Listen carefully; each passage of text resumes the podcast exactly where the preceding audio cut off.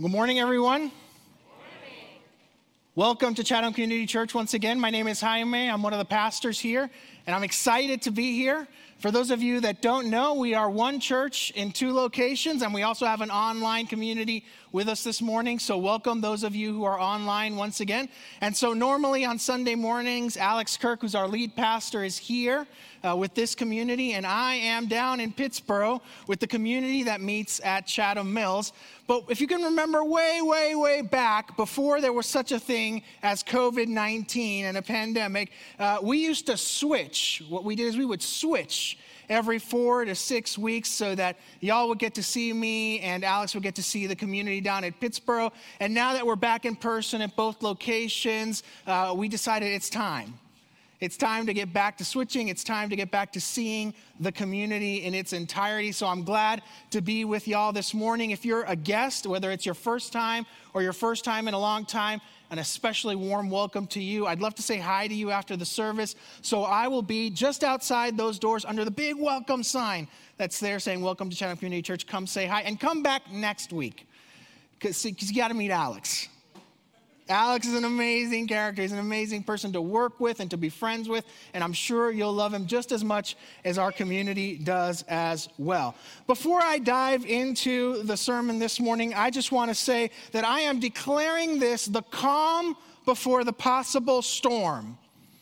Because rumor has it that Duke won its game last night, and there is a chance that UNC might win theirs today. Now, here's what I want to say. I hear a lot of woos right now. I don't want you to raise your hand, but I know some of you didn't have UNC in your brackets getting this far. Y'all are a bunch of fair weather fans. I was talking to someone from that's, that roots for Duke this week, and they said, I have them winning it all the way.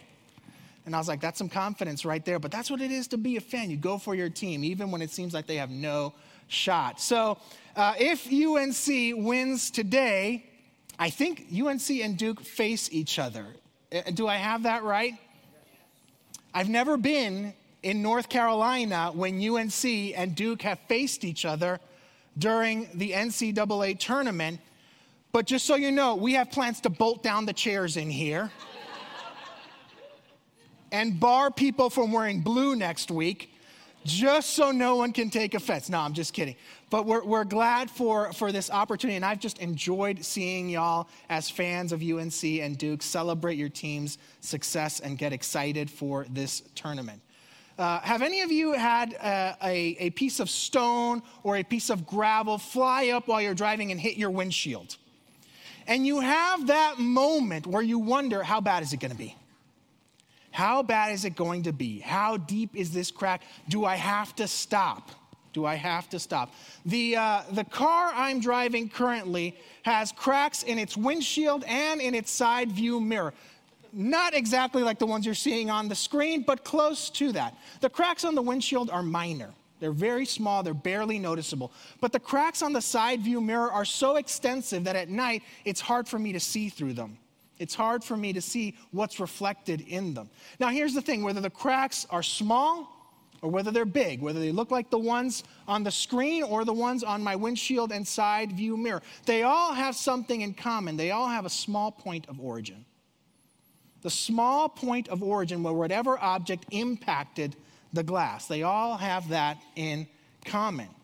And no matter how small the crack is from the start, when put under enough pressure or stress or strain, those cracks will propagate. Those cracks will extend, and if the pressure is enough, or if the impact is strong enough, the glass will shatter. The glass will shatter, causing devastation and possibly accidents if you happen to be driving with a windshield that cracks and shatters all of a sudden. But here's the thing the integrity of the glass is compromised as soon as the stone hits the glass. The integrity of the glass is compromised as soon as the stone hits the glass, no matter how big the crack is. And whether the glass shatters or not, the moment that the object hits the glass, the moment that the object hits the mirror, the glass is fractured. And fractured was not how it was made to be. We are in the second week of a series here at Chatham Community Church that we've called Fractured. The signs that all is not well in our world are all around us and assail us all the time. We see those signs as we look at the events that are happening across the globe and we hurt with our sisters and brothers, particularly in the Ukraine right now. We see the signs even in our community. I was on calls this week with folks from the community who are reeling after recent racist events on one of our schools, reminding us that we still have much work to do in order to pass something better on to future generations regarding how we treat those who are different than us. We see the signs that all is not well in our families, we see them in our workplaces, we see them in our schools, we see them in our homes, we even see the signs that all is not well if we look deep and long enough into our own hearts. Though we long for peace, Though we long for wholeness, though we long for love, we take actions, we think thoughts, we have inclinations that lead, her, lead us further and further away from all those things and from wholeness. So, through the passages that we'll be studying in this series, what we're going to do is we're going to trace. We're going to, we're going to take those cracks and we're going we're going to take those fractures and we're going to trace them back to the points of origin, to the points of impact, so that we can recognize them if and when they show up in us, and so that we can address them, lest they lead to further fracturing and shattering in our lives, in our relationship with God, and in our relationship to each other. Now, one of the words that the collections of ancient writings that we call the scriptures uses to talk about those fractures, to talk about those origins, and even uh, uh, the, the inclinations and thoughts and the actions that lead to all this brokenness is the word sin. And I know Alex talked about this last week, but I'm going to say it myself. Sin makes people's hair stand on end when we talk about sin. And that's partly because the church has contributed to the fracturing of our world in the way we've talked about sin.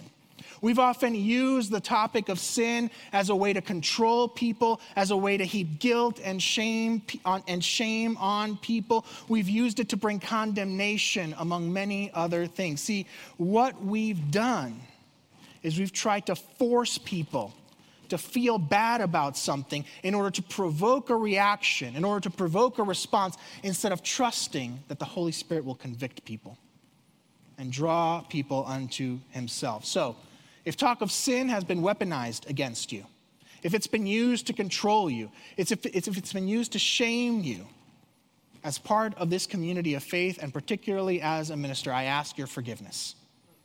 And I ask that you stick with us during this series because I'll say what I often say when we come across topics that have been mishandled that the response to topics that have been misused and even abused, it's not disuse, but it's proper use. And that's what we'll attempt to do throughout this series. Because at the end of the day, we have to talk about the fractures. We have to talk about the things that cause breaking in our world because God did not make us to be fractured. God did not make our world to be fractured. God made us to be whole. Now, if you, happen to have, if you happen to have access to a Bible, we're going to be in the book of 2 Samuel today, and we're going to be in chapter 11. And don't worry if you don't have a Bible or don't have access to a Bible, we're going to put it on the screen in just a second. And we're going to be looking at a passage, again, 2 Samuel 11, where the magnitude of devastation is significantly high. It's really high. One man stands at the center of all this devastation. And part of the reason why the magnitude of devastation is so high is because this man is a king. And as a king, he has loads of power, he has loads of authority. And so the things that he does in this passage might seem so far out of our ability, so far out of our realm of imagination, out of our agency, that we may be tempted to disconnect. We may be tempted to disengage. We may be tempted to say, well, that's a nice cautionary tale. There's nothing in it for me. But I want to say that that's mostly because of the amount of power and authority that this king has. But here's the thing about power and authority power and authority just give us opportunity to amplify things that are already in us. They just give us opportunity to amplify. They increase the scope of what we can do with the things that are already in us, and that can be for good or that can be for fracturing, as happens in this passage. Now, I'm not saying that the things that happen in this passage are things that you and I might do, but I think we might find ourselves in the origins of the actions that this man takes. So if you have a Bible, again, we're in 2 Samuel chapter 11, and we'll start in verse 1. Here we go. In the spring, at the time when kings go off to war, David sent Joab out with the king's men and the whole Israelite army. They destroyed the Ammonites and besieged Rabbah, but David remained in Jerusalem. One evening, David got up from his bed and walked around the roof of the palace. From the roof, he saw a woman bathing. The woman was very beautiful. And David sent someone to find out about her. The man said, She is Bathsheba the daughter of Eliam and the wife of Uriah the Hittite. Then David sent messengers to get her. She came to him, and he slept with her. Now she was purifying herself from her monthly uncleanness. Then she went back home. The woman conceived and sent word to David, saying, I'm pregnant. So David sent word to Joab, Send me Uriah the Hittite. And Joab sent him to David. When Uriah came to David, David asked him how Joab was, how the soldiers were, and how the war was going. Then David said to Uriah, Go down to your house and wash your feet. So Uriah left the palace, and a gift from the king was sent after him. But Uriah slept at the entrance of the palace with all his master's servants and did not go down to his home. And David was told Uriah did not go home. So he asked Uriah, Haven't you just come from a military campaign? Why didn't you go home? And Uriah said to David, The ark and Israel and Judah are staying in tents. And my commander Joab and my Lord's men are camped in the open country. How could I go to my house to eat and drink and make love to my wife? As surely as you live, I will do no such thing. Then David asked him, Stay here. David said to him, Stay here one more day and tomorrow I will send you back. So Uriah remained in Jerusalem that day and the next, and at David's invitation, he ate and drank with him, and David made him drunk. But in the evening, Uriah went out to sleep on his mat among his master's servants. He did not go home. In the morning, David wrote a letter to Joab and sent it with Uriah, and in it he wrote, Put Uriah out in front, where the fighting is fiercest. Then withdraw from him, so he will be struck down and die. So while Joab had the city under siege, he put Uriah at a place where he knew the strongest defenders were. When the men of the city came out and fought against Joab, some of the men in David's army fell. Moreover, Uriah the Hittite died. I'm going to skip down to the end of the chapter. When Uriah's wife heard that her husband was dead, she mourned for him. And after the time of mourning was over, David had her brought to his house, and she became his wife and bore him a son. But the thing that David had done displeased the Lord. What a heartbreaking passage. The amount of devastation is just almost overwhelming. In fact, if I'm honest with you, this passage builds in me a little bit of rage. It's like when you're reading a book and you get to the point where you're so frustrated in the characters that you want to throw the book across the room. For those of you who are gamers, the term for this is you rage quit. That is how I feel sometimes reading this passage. And the phrase used to close the chapter is both telling and fitting, and at the same time feels almost insufficient. The thing that David had done displeased the Lord. You bet it better have displeased the Lord. It better have done more than displeased the Lord. Lives have been shattered. So, what exactly did David do? What exactly did David do that displeased the Lord? Well, let's look at it by sections or by chunks and see if we can take those actions, those things that David did, the results of the fracturing, and trace it back to those places of origin, the origins of these devastating fractures that led to shattered lives. We'll start with the marriage of Bathsheba and Uriah. Now, it's unclear if David knew who Bathsheba was before this passage. There are other way there are other people that translate this passage and where it says that the person said this is Bathsheba the wife of Uriah it, it translates it as David asking is this Bathsheba the wife of Uriah sort of to indicate that he might have known her but our translation translates it differently so it's unclear but what isn't unclear is that David knows Uriah David knows Uriah the Hittite because Uriah is part of a group of elite warriors that have been running with David for a long time. In fact, it's such a good group of elite warriors that they're called David's mighty men. And stories are told of them. He'd likely been with David since the conflict that David had with the previous king. So he was with him from before he was sitting on the throne and was still with him there. He was close enough to David to warrant a house near the palace, which meant he was important. And he was trusted enough to lead people to battle on the front lines. And go out to battle, he does. And naturally, his wife stays behind, as one would expect a wife in this time to do. And then David takes a wrecking ball to their lives. David takes a wrecking ball to their lives. See, he sees Bathsheba bathing. He confirms who she is, and then he has her brought to the palace. And I want to pause here to address two issues that come up when studying this passage. There is a tendency of some people, when reading this passage or talking about this passage, to assign culpability to Bathsheba about what happens. They either say that she was intentionally trying to seduce David by bathing naked at a time where he was randomly walking around his palace balcony. Or, or they say that she showed willingness to engage in this relationship by coming to the palace and sleeping with David and then, after Uriah's death, becoming his wife. The problem is that the text doesn't seem to back that up. The text doesn't seem to support that. See, the language that is used to communicate what David does is language of taking. It is language of taking what you are not entitled to. It's language of taking what does not belong and was never intended for you. David uses his power, David uses his authority for selfish ends. In addition, the text itself actually assigns culpability on two occasions right here and in the chapter afterwards. And each time it, lets, it lays the blame squarely at David's feet.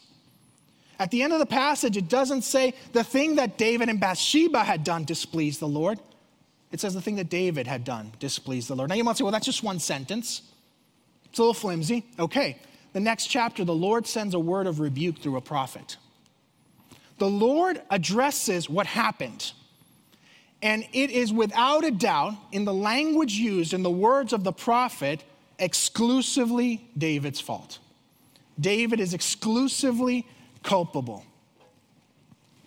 All the blame lies squarely at his feet, which transitions me to the second point. What do we call what David did to Bathsheba? Now, some would argue that this is a case of adultery. Some would argue that this is a case of adultery. And here we run into the challenge of translations, because all translation is interpretation. So, here's what I'll say yes and no. If we use the word adultery as the Hebrew Bible defines adultery, then David committed adultery. However, the definition of adultery in the Hebrew is far broader than what we understand is adultery. We assume th- certain things when we say adultery that the Bible does not. That the Bible does not. The man with the most power, here's what happens the man with the most power and authority in the kingdom sends for a woman late at night or in the evening that he clearly wants to sleep with and he has her brought to his palace where all the signs of his power and authority lie, where he has all the control. Her husband is far away. There is no one to speak up for her, and this is a culture where women need a man to speak up for them. They need a man to stand for them. And so she's brought to this place. And this king has power over their lives. That is obvious based on what happens afterwards. He has the ability and the authority to command their death. I'm not sure Bathsheba had a choice here. I'm not sure she had a choice. Now, somebody said, well, she should have run. She should have left. She should have just gone. She should have not given David the opportunity to sleep with her, to take her. What do you think would have happened? More than likely, she would have been killed in order to keep the secret, in order to maintain science. And if that would have happened, we would have called that murder, and rightfully so. So then, why would we call what ends up happening anything other than sexual assault and rape? Why? He doesn't need to force her physically. He doesn't need to pin her down. All of the power is in his hands. All of the authority is with him. Her life is in his hands. I don't think she was able to consent. So he does that. He assaults her, he rapes her, and she ends up pregnant. And she sends word to him. Here's why because now the issue is life and death for her for real as well. Now she, she is in danger of being killed because she is pregnant and it is known that it is not by her husband. Something has to happen. And David uses his power and authority again to try to manipulate the situation so that maybe the impression can be given that Uriah was the one that impregnated her, but his plan fails. And so then there's a problem. Uriah will know that something happened and Uriah needs to get taken out of the picture. There's a tr- chance that the truth will come out, and so Uriah needs dealing with, and he has him killed. Throughout this passage, David uses both Bathsheba and Uriah. See, in his eyes, they've stopped being people, they have become objects. In his eyes, they have become objects to be used and discarded rather than people to be loved and honored. David has broken the command to love his neighbor. David has failed to see the image of God in them, and that is the origin of the fracture.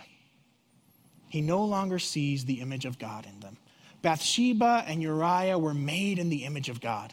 They were made with value. They were made with dignity. They were precious, and David fractured his ability to see him in that way, and that enables him to take vile action towards them, to take a wrecking ball to their marriage, and to their lives. And here's the thing we're all prone to that. We're all prone to fracturing our view of the image of God in others. If, if that weren't true, there'd be no ageism, there'd be no classism, there'd be no ableism, there'd be no sexism, there'd be no xenophobia, there'd be no racism. When our view of others as made in the image of God is fractured, we do violence to each other in so many ways. Maybe not to the degree that David did, but still. And so it begs the question this morning that I want you to consider How might our view of the image of God in others be fractured? Think of the folks you disagree with, the folks who think differently than you, the folks who are from a different background, the folks who have a different story as part of their lives. What does your image of them look like? Can you see the image of God in them? Can you see them as valuable, as worthy, as people who have dignity. And I want to take a brief pass on a place where I see this coming up over and over again the fracturing of our ability to see the image of God in others. Think of your political opponents. It is heartbreaking for me to hear us say things like, well, if such and such belongs to that political party or supports that candidate, they can't be a Christian we have made people into our enemies because of political allegiances instead of letting ourselves be united by the blood of Christ. We have said that political allegiance is stronger than what Christ did on the cross, and it is heartbreaking. Our images of each other are fractured. How do we come back from that? What does a journey back from a fractured view of the image of God look like? Well, there's a song by a band named The Brilliance that illustrates what this journey might look like. The song is called Brother. And all throughout the song, there's a refrain. It says, When I look into the face of my enemy, I see my brother. Oh, that's good, right? That sounds like a good step. And the refrain repeats and repeats. And then there's verses that talk about the things that might bring us together the forgiveness, the wounds that we share, the efforts that we make to heal wounds, the things that we might do. And it keeps going over and over again. When I look into the face of my enemy, I see my brother. And it, it's hearkening back to a Hebrew practice of singing oneself into belief. You sing the things that you want to be true until they get deeply embedded into your soul. And then towards the end of one recording of the song, as the, as the supporting singers keep singing that refrain, when I look into the face of my enemy, I see my brother, the lead singer switches. He says, When I look into the face of my enemy, I see you. I see you. It's like this journey has come to a close, and he no longer says enemy. He says, I see my sister. I see my mother. I see my father. And finally, I see my brother. He has come to the point where he has sang it enough that he can no longer identify this person who might have been his opponent as his enemy. The view of the image of God in him for that person has been restored. How many of us might need to sing this type of song to repair our view, our fractured view of the image of God and our political opponents and people who come from different backgrounds of us? What might it have been like if David would have sung this song? How I'd wish he'd taken that journey. But he doesn't. He doesn't. And woven through the rape of Bathsheba and the killing of Uriah is an attempted cover up. And David does this to protect his image. Right? He tries to pin the pregnancy on Uriah. When that doesn't work, he sends word to his commander to have Uriah placed in a spot where he will surely be killed in battle, and he's willing to sacrifice other men for it, anything, in order to not be found out. Then the cherry on top of this stinky sundae, and if we weren't in church, I'd call it something different. He brings Bathsheba to the palace to the place of a trauma as another one of his wives. Now, there's no indication that Bathsheba knows that David had Uriah killed, but still. And here's the thing we know what's going on because we've read the story, but imagine what this looks like if you haven't read the story, if you don't know what was happening. The headlines might look like King cares for pregnant widow of close friend fallen in battle and vows to raise their child as his own. Man, that looks good for David. Not only does he get his cake, but he gets to eat it too. See, the origin point here for David is that he's choosing reputation over character. He's caring more about what people will say about him than what is actually true about him. What is actually true about him. And, folks, that's a dead end path. That's a dead end path that might look good on the outside, but will leave us hollow and ultimately collapsing on the inside. Over and over again, David has opportunities to do the right thing, but instead, of taking the off ramp towards repentance, he doubles down on the path again and again and again. Each time he has a choice do I go further down the hole, or do I reach up and climb out into the light? And David's story keeps getting darker and darker and darker. It can be hard to come out into the light when we've sinned. It's tempting to believe that if we just do one more thing or pretend nothing happened just a little bit longer, we'll be in the clear. No one will ever find out. I remember one time a buddy of mine were given money by our moms to go to the movies. We are going to see the movie Crimson Tide, for those of you who can remember that far back. And we got to the movie theater, and next to the movie theater was the arcade. And we thought, you know, this money will go a lot further in the arcade than it will in the movie theater. So we went to the arcade. We spent hours in the arcade, most of them doing nothing, because if you've ever been young in an arcade, you know that money does not last long, but movies do. And we came back and we got in the car, and our moms were like, Oh, how was the movie? And we constructed this narrative to say how great the movie was without revealing anything. We get back to the house, and my mom comes in the room.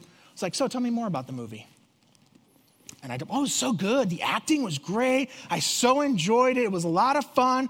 What I didn't know, and I kept going over and over again, what I didn't know is that my friend had felt guilty. Ratted me out. No, he came into the light. and when given the opportunity to climb into the light or dig the hole deeper, I dug that hole. I took that shovel. And my mom just let me do it over and over again until she finally told me, and I could see the disappointment in her eyes. Not that I'd gone to the arcade, she didn't care, but that I'd lied to her. It's tempting to think that digging the hole deeper will lead to less fracturing, but actually it leads to more. It leads to more. All that digging, the hole is never going to be deep enough for us to hide. It's never going to be deep enough. All it will do is fracture our relationships with God and others to a greater degree. Some of us are in holes right now. You know who you are. You're in a hole right now. Maybe even you've got the shovel in your hand. It will never be deep enough. Come into the light. There is freedom and there is healing, even, it feels, even if it feels scary at first. David has fractured his view of the image of God in others. He's chosen reputation over character. He's dug deeper instead of coming into the light. And there's one more thing that David did that displeased the Lord. It's right at the beginning of the passage. It says that in the time when the kings go out to war, David sends his armies, but he stays back in Jerusalem. He doesn't go out with them. And here's the key thing it's not just David's armies that have gone out, it's the ark of the Lord that's gone out too. The ark of the Lord represents the very presence of God. So you've got this king that's been anointed under very, very, very, very, very providential circumstances by God himself, who has been separated by God, who has seen God pour his favor upon him time and time again, and he lets himself drift from the presence of God. He lets himself go. He abdicates his responsibility of, as a king and he keeps himself from the presence of God. God had called him to this, God had promised to be with him, and he opts out and he gets restless and he makes choice after choice and he fractures his life and the lives of others. Now, you and I don't have the power to command armies. And I hope we never have the inclination to do the things that David did, but we were all made for connection with God. We were all made to be in His presence. We were all made for a purpose. And if we drift from God's presence, we will stray from His will. It is inevitable. In small and large degrees, if we drift from God's presence, we will stray from His will. Friends, the surest way to heal the fractures in our world is to love God with all our hearts, with all our souls, with all our minds, with all our strengths, and then to let that fuel how we love and bring healing to our world, to bring, uh, to be in His presence and to follow His path. The story that we read is a tragic story. What is the story that we're writing going to look like? What is the story that we're writing going to look like? Let's commit today to write a better story. Let's write a better story. Let's write a better story. Let's address the fractures in us so that we can be part of bringing healing and restoration to the fractures in our world. Let's choose integrity. Let's choose character. Let's live in the light. Let's see people in the image of God. Let's stay connected with Him. Let's write a better story. Let me pray for us. Gracious God, I hurt with all the people who have been in the path of fractures like the one that started with David. I grieve for the pain that's been caused. And Lord, I pray healing for them. And yet at the same time, I ask, Lord, that you would reveal the places where fractures are originating in our own lives, in my life, and the lives of those here who are with me. Lord, call us to you. May we stay in your presence. May we see people as you see them. May we live in the light. and may we write a better story. In Jesus' name, amen. Would you stand and join in singing?